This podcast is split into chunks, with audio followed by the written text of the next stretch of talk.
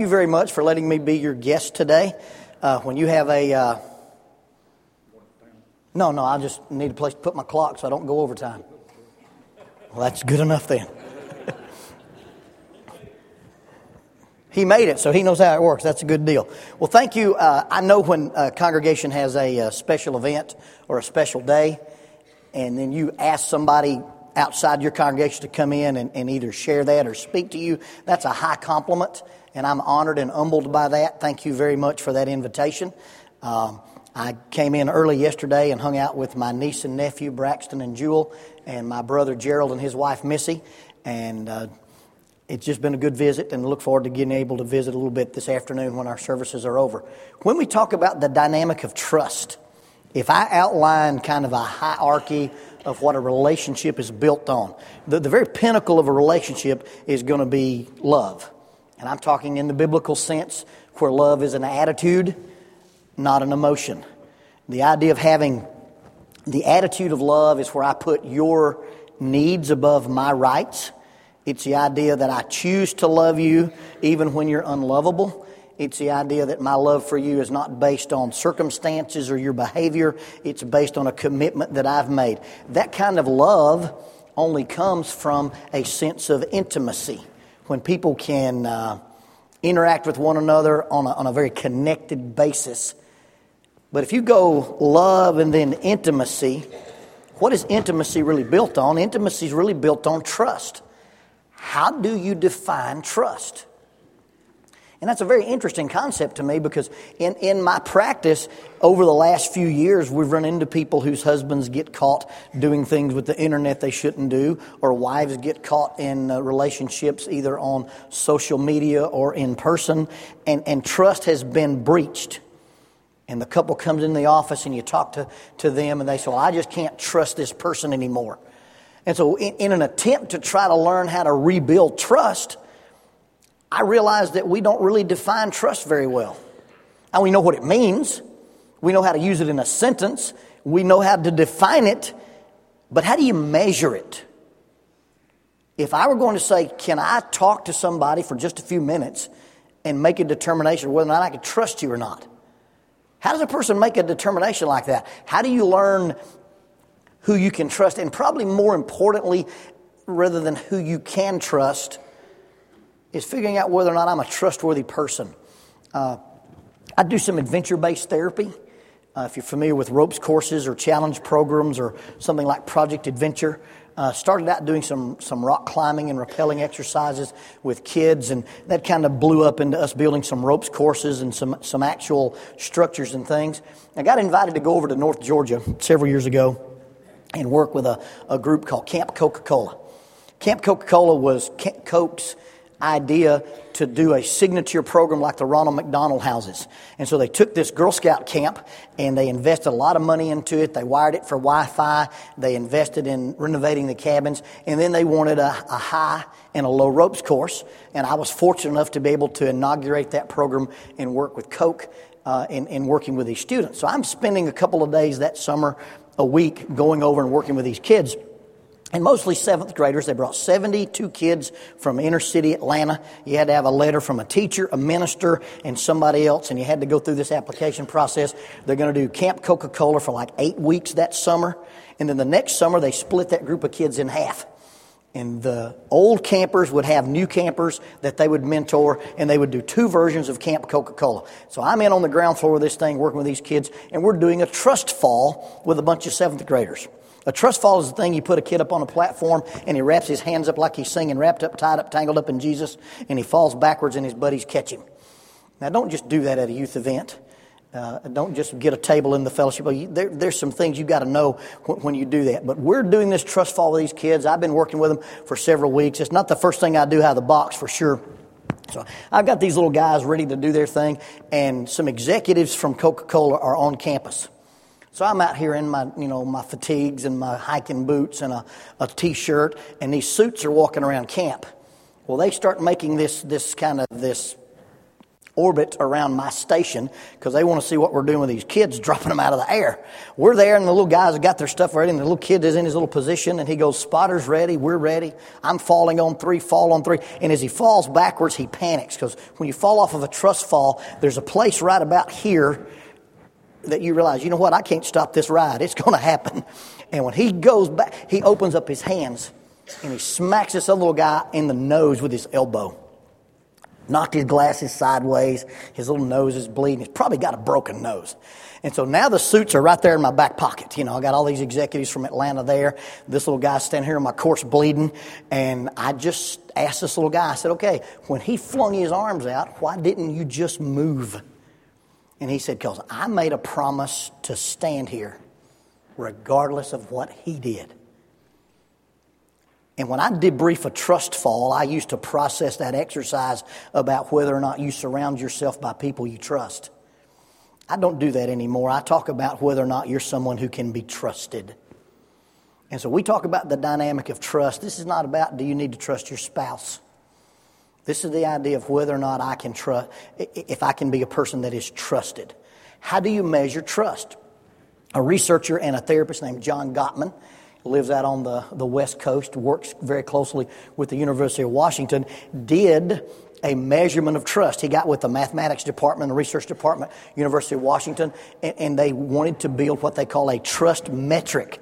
Now, the minute I start talking about metrics and things like that, I'm getting out of my realm of expertise because mathematics is not my strong thing. I call my high school algebra teacher when I graduated with my master's from Alabama A&M and uh, told her that I, I was going to brag to her that I had passed statistics. And I said, May I speak to Dr. Long? She said, This is Dr. Long. I said, This is Lonnie Jones. Now, this was my high school algebra teacher. She said, The Lonnie Jones? I said, Yes, ma'am. She says, In what correctional institution are we dialing from? Okay, so I wasn't a good math student. You know, there are three kinds of people in the world those who are good with numbers and those who aren't. And you know which one I am. But in this trust metric, they do this research and they do this idea, and when they boil down to, to trust, trust becomes a, a function of selfishness or selflessness.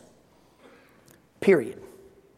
In fact, when, when they explain their definition for the trust metric, it's almost a direct quote from Philippians chapter 2, verse 4. And if you have your New Testament, let's look at that. And we'll spend most of our time in Philippians 2 this morning. Philippians 2 4, let each of you look not out not only for his own interest, but also for the interest of others. What's fascinating about this is Dr. John Gottman, every time I've seen him on a film or heard him lecture, uh, wears a yarmulke.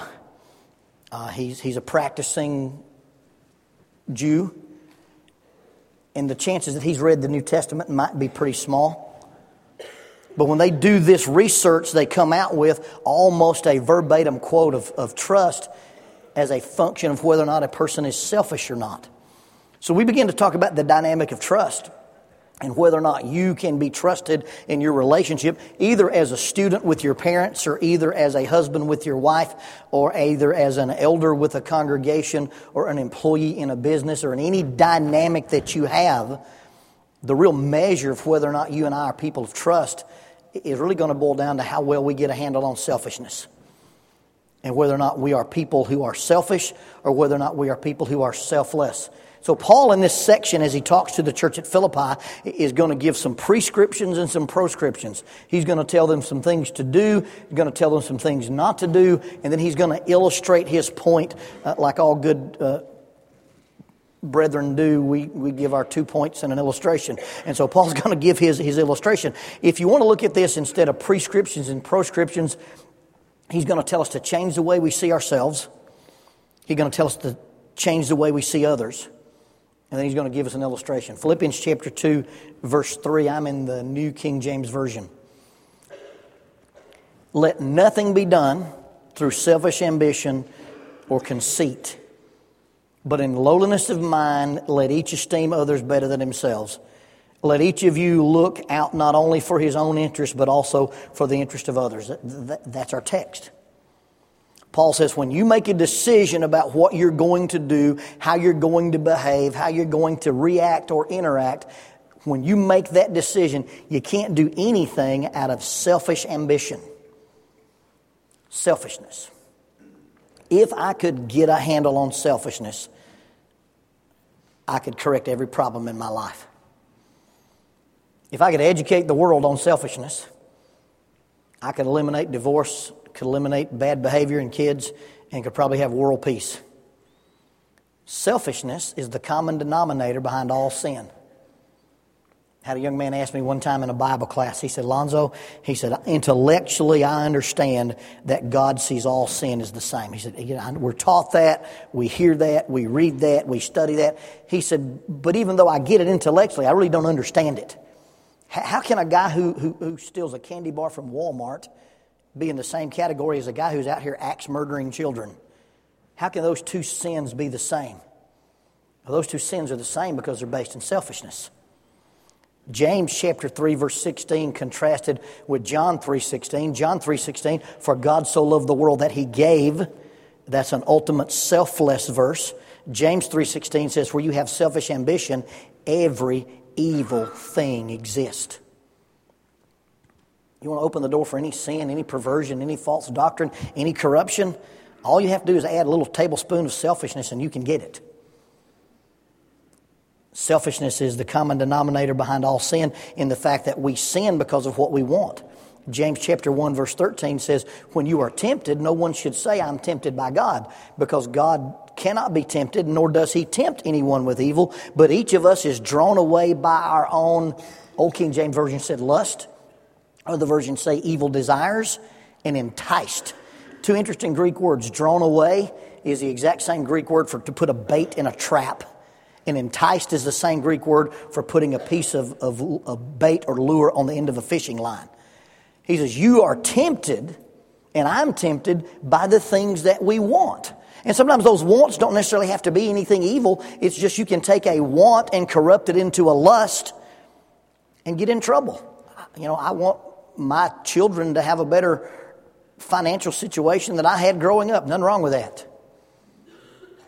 But if it leads me into covetousness, it leads me into getting my life out of balance, then that's a, a want that got corrupted. So selfishness is the common denominator behind all sin. Your sin is, is irrelevant. My sin is irrelevant. It doesn't matter what you're doing, your sin is the personal manifestation of selfishness in your life. My sin is the personal manifestation of selfishness in my life. If you analyze flying accidents, pilots who, who get killed flying, they look at two factors internal hazards and external hazards. And when an internal hazard, what's going on with the pilot, has an intersection with an external hazard, something going on with the plane or the atmosphere or the weather, you get a, a crash and you get a death. When you're tempted, no one can say, I'm tempted by God. God doesn't tempt anybody, nor is he tempted by evil, but each of us is drawn away by our own desires. When desire has brought forth, it brings forth sin, and sin, when it's full grown, brings forth death. James 1.13 says that internal hazards and external hazards lead us to spiritual death, just like when pilots get killed. So selfishness is the common denominator behind all sin. Number two, selfishness is the opposite of love. Now, wait a minute, Brother Lonnie. The, the antonym for love is hate, yeah? The antithesis for love is selfishness. Because when I'm only pursuing myself, I'm not thinking about you. So it's the common denominator behind all sin. It's the opposite of love. In fact, it's the opposite of Christianity. If anyone would come after me, he must deny himself, take up his cross, and follow me. You can't be a follower of Jesus and be selfish. You can't be a follower of Jesus and, and, and pick up a cross. You can't be a follower of Jesus and have yourself in the, in the wrong place. In fact, if you look at selfishness as it's described in the New Testament, the, the way we handle the self is a measure of Christian maturity. You read in Galatians chapter 5, you talk about the, the fruit of the Spirit. And we're not an agricultural society as much as we used to be. So when we use the term fruit of the Spirit, sometimes that doesn't connect with me. When you go down to Walmart and you go to that section where they sell the fruit and the vegetables, what's it called? That's the produce department. They sell what those plants produce. What does the Spirit produce? What are the products of the Spirit? If I'm a spiritual person, what will you see produced in my life? Love, joy, peace, patience, kindness, goodness, faithfulness, gentleness, and control of the self. If I learn to manage me and have a proper balance, I know how to treat other people and I know how to respond to God. Paul says, don't do anything out of selfish ambition. Because if we are motivated by selfishness, we're going to be always controlled by sin and temptation. We don't really know how to properly love. And then we're not going to be very mature Christians because selfishness is the exact interference with being able to follow God. In fact, C.S. Lewis says that, that salvation is a matter of this statement not my will, but thy will be done. If we stand in the presence of God and we look to God and say, Not my will, but your will, then we probably live the kind of lives that, that get us redeemed if God looks at us and says, Not my will, but your will, then we've lived the kind of lives that are self driven, that are have an agenda that says, I'm only going to do my thing. So, number one, don't do anything out of selfish ambition. Number two, let nothing be done through selfish ambition or conceit. Some versions call that vain conceit, some versions call that vain glory. Conceit is the idea where I give myself a price tag and I inflate that price tag. It's where I treat myself as a little more special than maybe I ought to be. It's, it's the idea of, of filling myself up with self importance. It's the idea of being haughty. It's the idea of being arrogant. In Jesus' Sermon on the Mount, his, his lead off batter is blessed are the poor in spirit, those people who are not spiritually arrogant. We can't do things from a standpoint that we view ourselves as much more important than we really are. I'm not sure that we deal with that many narcissists in the church, but we get close to it because sometimes we evaluate ourselves and, based on what we've accomplished or what our titles are or who we were or how many generations have been in the church. And, and we make decisions about dealing with other people and we have nothing to, to think about their worth. It's always about our worth. And by the way when you sin you have to devalue other people. You look at the dynamic that takes place between david bathsheba and uriah the hittite. The shepherd king of israel has to make some decisions to treat these people as less than himself, or he can't create, he can't commit treason and murder and adultery in the same weekend. But he does. Why? Because he had this conceited idea that the thing that I want is more important. And my grandmother used to have a phrase I'd like to buy him for what he's worth and sell him for what he thinks he's worth. Okay? That, that's, that's the gap Paul is talking about. Don't do anything out of selfish ambition and don't do anything out of vain conceit. And sometimes we like to have this, this criterion of, of who we are and it makes us somehow special. There's a, a preacher's story I like to tell. I used to call it an old preacher's story but I'm not really sure what that means. I don't know if it's a story that's old that all preachers tell or if it's a story that old preachers tell. So I just stay away from it now. It's a preacher story, and it's about this big celebration, a hoodle doings, if you will, in Texas. And the guy's going through the line. There's, there's dinner on the grounds, and he's got his plate, and he stands in front of the line, and the lady puts three chicken fingers on his plate. And he says, Ma'am, I'd like more than three chicken fingers. And she said, Well, you get three chicken fingers. He said, but I, I need more than three chicken fingers. She said, Well, you can only have three chicken fingers. He said, Well, ma'am, you don't understand. I want more than three. She said, You don't understand. You only get three. And so he clears his throat and backs his shoulders up, says, Apparently, you don't know who I am. And she said, Sir, I apologize, but I, I don't know who you are. He said, Madam, I am the governor of the great state of Texas. She said, Governor, I apologize. I didn't recognize you without your suit. You look taller on TV. I, I just, she was just all over herself, backing up. Sir, I, I, my sincerest apologies. I did not recognize you as the governor of Texas. She said, But you probably don't know who I am. He said, Ma'am, I have no idea who you are. She said, I am the lady. What hands out? The chicken fingers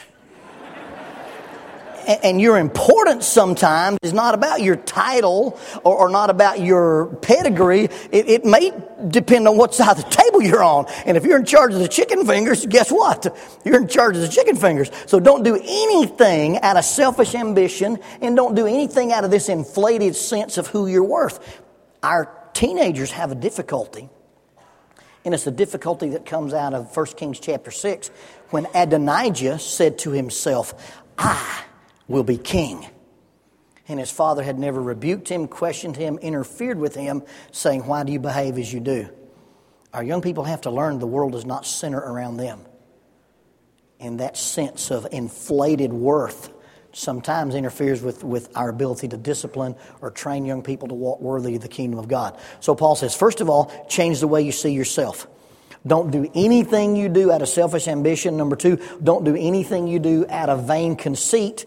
And then the contrast, but in lowliness of mind, let each of you esteem others better than yourself. This is, this is a cognitive shift. This is where I make a determination in my attitude that I'm going to treat you as if you're more important, if you're more special, as if you're more worth than I am. Changing, number one, the way I see myself, changing, number two, the way I see others. And when I start thinking about your needs rather than my rights, that's a fundamental change in my way of operation, and it eliminates a lot of conflict. It eliminates a lot of hassle. It eliminates a lot of drama. Because if we're competing and you say, I'm more important, no, no, I'm more important, no, no, I'm more important, no, I'm more important, that's always a conflict. But when I say, let me treat you as more important, you say, no, let me treat you as more, then we quit conflicting, we quit competing. And we actually start getting along with each other because instead of life being a series of victories and competitions, we understand that we can trust each other and that you're not making any decision that is going to harm me. Because, see, that measure of trust is you sit down with a young couple in your office and you ask her this question When he makes decisions, does he make decisions based on him, on you, or on y'all? And if she says when he makes decisions, he thinks about me or he thinks about us, the us and trust, she can trust him and she should trust him. But if her fundamental belief is that his decision making process always goes with what do I want, what do I need, what do I deserve, what do I get, if she believes he makes his decisions based only on thinking about himself, number one, she does not trust him. She probably doesn't know she doesn't trust him, but she doesn't. And she shouldn't trust him. The guy that I rock climb with is single. He's 41 years old. He, he and I climb a lot together we got the, the ability, the opportunity to go out to Yosemite and climb. Now, and we didn't do anything on El Cap, but we did some pretty significant rocks for two old boys from Alabama. He stood in my living room. He looked at my wife and said, We will both come back, or neither one of us will come back. Selfless. He said, When we get out there and we get in the high end of things and we get out there on the end of that vertical rope, I will not come back. I will die trying to save that man. And I told his mother the same thing. I said, We'll both come back, or neither one of us will come back. Now, if you were to, to go on a fishing trip or a hunting trip or get engaged or date somebody and you believe that was their mindset, you trust that person. But, young ladies, if you date a guy and that's not his mindset, get rid of him. And, young men, if you date a young lady and that's not her mindset, Don't get in that relationship. And, gentlemen, if that's not your mindset, you need to change the way you treat your spouse and change the way you treat your family. And, ladies, the same thing. Don't do anything out of selfish ambition. Don't do anything out of vain conceit. But in lowliness of mind, I'm going to change the way I see myself. I'm going to change the way I see you. I'm going to esteem others as better than myself. Verse 4 And let each of you look out not only for his own interest, but also for the interest of others. There's some business I have to take care of with me. There's some things I have to do because it's my responsibility and my accountability. But for the most part, I, I handle my business and then I start putting you on a higher plane. Jesus, when, when asked what the greatest commandment is, says, Love the Lord your God with all your heart, soul, strength, and mind, and love your neighbor as yourself. Inherent to the Christian ethic is having a balance of self. If, if I don't have a proper view of myself, I don't know how to treat you. If I don't have the proper view of myself, I don't know how to interact with you. If I have too high a view of myself, I'm a narcissist. If I have too low a view of myself, then, then I'm codependent or I have learned helplessness. But if I have that proper view, I look not only out for my interest, but also for the interest of others. Now, that's a pretty concise discussion of the dynamic of trust. And if we stop there, and if this were the worship hour rather than the Bible class hour, we could eat lunch early. But Paul doesn't stop there. He tells this example change the way you see yourself, change the way you see others, and then he illustrates his point. Verse 5 Let this mind be in you, which was also in Christ Jesus, who, being in the very form of God, did not consider it robbery to be equal with God, but made himself of no reputation and taking on the form of a bondservant, and coming in the likeness of men, and being found in appearance as a man, he humbled himself and became obedient to the point of death, even the death on the cross. Paul's illustration. Well, my illustration is about a guy I climbed with named Troy. My illustration is about Camp Coca Cola in North Georgia. Paul's sermon illustration is Jesus. Paul says, You want to understand how, how, to not be selfish, how not to be conceited, how to esteem others better, to have a shift in lowliness of mind? Let me illustrate my point. Let me tell you the story of Jesus. And when Paul tells the story of Jesus, he does not start in the manger. When Paul tells the story of Jesus, he starts in the throne room of heaven. Let this attitude, let this mindset, let this cognition, let this be in you was in Christ. Now listen to the description of Christ, who, being in the very form of God, he is God.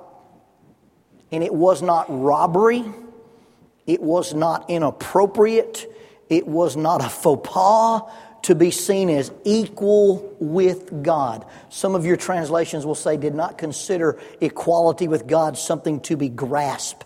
It's not something you wrestle over or struggle over or fight for. His equality with God was just there. It was. It wasn't inappropriate. So you walk into the throne room of heaven, and there's thrones on the dais. Which throne do you bow in front of? You bow before all of them or any of them because they're all God. Let this attitude be in you that was also in Christ Jesus, who, even though he was in the very form of God, it was not robbery, it was not inappropriate, it was not bad form, it was not incorrect for him to be considered equal with God. He is God.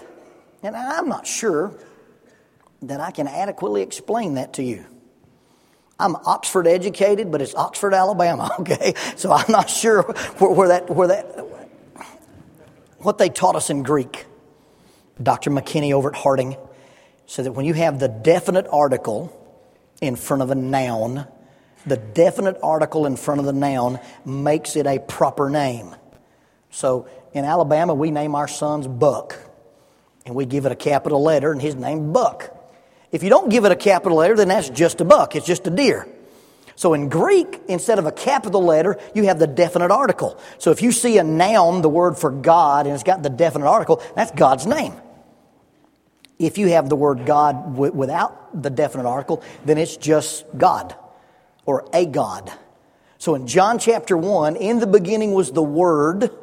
The Word was with God. The word God has the definite article, so it's God's name.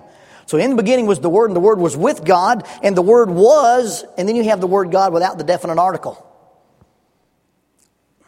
Maybe not even capitalized. What do you do with that? In the beginning was the Word, the Word was with God, and the Word was a God? Ah, no, we don't like that. The Word was deity? That works, but that's not words we use on an operational basis the word was God stuff.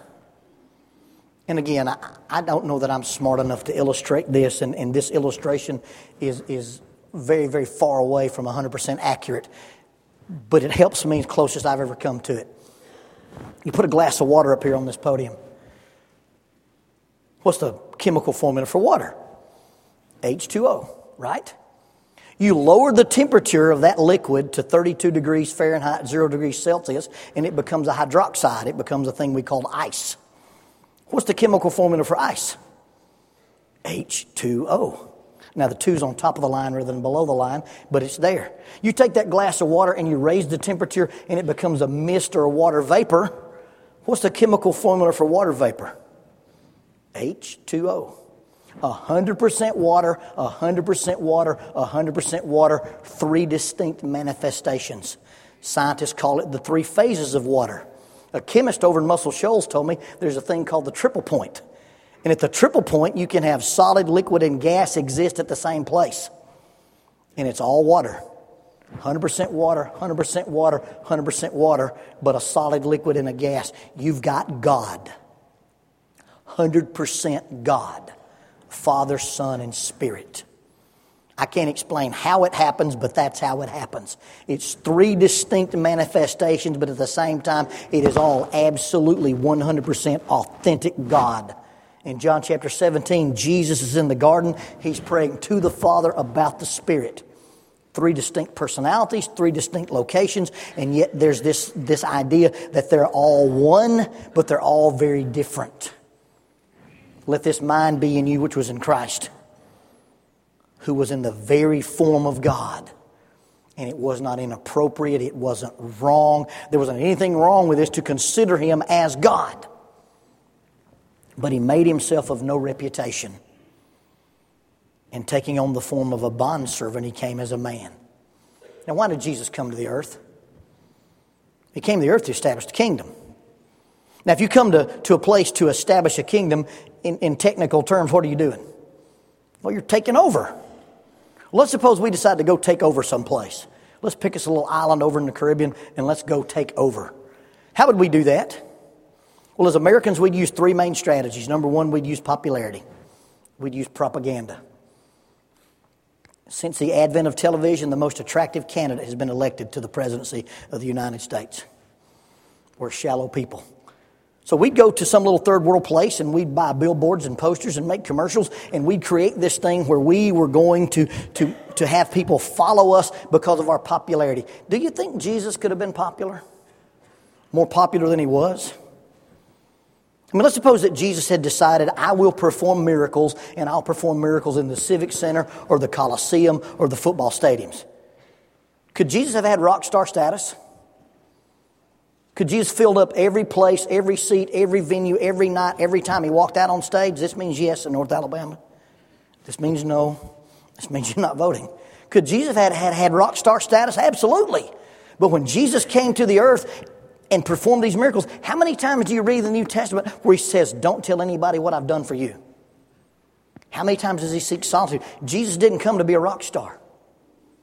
Second thing we'd do if we were going to go take over a place, as Americans, we'd throw money at it. We put a lot of capital involved in it. We'd buy up stuff. We'd have power from. Do you think Jesus could have been an entrepreneur? Would you like to have been in the restaurant business with Jesus? Bring a biscuit, feed everybody. what a great name for a restaurant, you know. Excuse me, sir, what are you drinking? What do you have? What do you want? if you've got an empty glass, we can fill it. I mean, wow. Wow. If you can turn stones into bread, you can run a restaurant. You can turn stones into gold. Capital is not an issue with Jesus. Yet Jesus will say, Foxes have holes, birds have nests. The Son of Man doesn't have any place to lay his head. He built everything and owned none of it. Jesus didn't come as an entrepreneur or a millionaire. Third thing we do as Americans, if we're going to take over a place, military might. Nuke them till they glow, shoot them in the dark. I mean, we'd, we'd aim everything we have, and that would be our stuff. Jesus tells Peter, Put your sword away. Don't you realize I can call on my Father and he will give me 12 legions of angels? A Roman legion had 6,000 men in it. 12 legions of angels is 72,000 angels. We sing the song, He could have called 10,000 angels, and we only miss it by about 62,000 angels. One angel in 2 Kings 19 kills 185,000 men with the sword. Actually, there's not a sword involved. It just says the angel of the Lord killed 185,000 men. If you assume the average batting average of an unarmed angel is 185,000 men, and you extrapolate that by 72,000 angels, do you understand the destructive power was at the fingertips of the Messiah? I made that statement offhand in, in Miami, Florida. A guy walks out of the building. I'm shaking the brethren out of the building. He walks out, pulls a visitor's card out of his pocket. Looks like something Wile E. Coyote has been working on. He said, I'm an engineer, and your comment about the angel and the kill ratio piqued my curiosity. And he hands me this thing, and my head starts to spin. He said, Based on a 10 hour day and a kill ratio of 185,000 per 72,000 angels, you can destroy the current world's population in 3.36 hours. That's power. That's might. Legion 1, take the Romans. Legion 2, take the Jews. Legion 3, take the guy with a hammer. You have nine legions left over and not enough dust to put in a spoon. And yet, when Jesus came to the planet, he didn't come as a military leader, he didn't come as a rock star, he didn't come as an entrepreneur. Paul says he came as a bond servant. Greek word, doulos. Two Greek words in your New Testament for servant. One is diakonoi. When you say deacon, you're speaking Greek. It's transliterated and southernized. But uh, when we talk about a deacon, that's a kind of servant. The other kind of servant is this bond servant. A bond servant was the youngest, cheapest, least experienced, least educated servant you could buy on the slave market. And when you brought a doulos to your house, his job was to wash company's feet. And you could buy one for 30 pieces of silver. You want to be a person of trust? You want to change the dynamic in your home, your neighborhood, your congregation, your school, your team, your company? Then you imitate Jesus. And you step away from whatever is throne that you think you occupy with your titles or your position or your wealth or your power. And it's not about how much money you have or how popular you are or how much might you have. And you step away from that and you do the same thing that Jesus did and you become a servant. A servant who not only had the ability to destroy the world a thousand times over, but let the people of the world kill his body. That's when you can be trusted. Luke chapter 6, verse 40 says, A servant who's perfectly trained will be like his master. If my master is a servant, the greatest thing I can ever hope to become is a servant. And when I learn to be a selfless servant, in my home, in my church, in my school, on my team, in my neighborhood, in my business, in my community, then I become a person that people trust. And when I can be trusted, I can have intimacy. And when I can have trust and intimacy, I can have love. And if I don't have trust, I can't have intimacy and I can't have love. And this lesson is not about whether or not you trust the people you're involved with but whether or not the people who are involved with you can trust you. Let this mind be in you, which was also in Christ Jesus, who, being in the very form of God, did not consider it robbery to be equal with God, but made himself of no reputation. And taking on the form of a bondservant of men. And he humbled himself and became obedient to the point of death, even the death on the cross. Let's pray together. Father, we thank you for the Christ, the Messiah, and his example of what it is to be selfless and thus to be a person that we can give ultimate trust and faith to.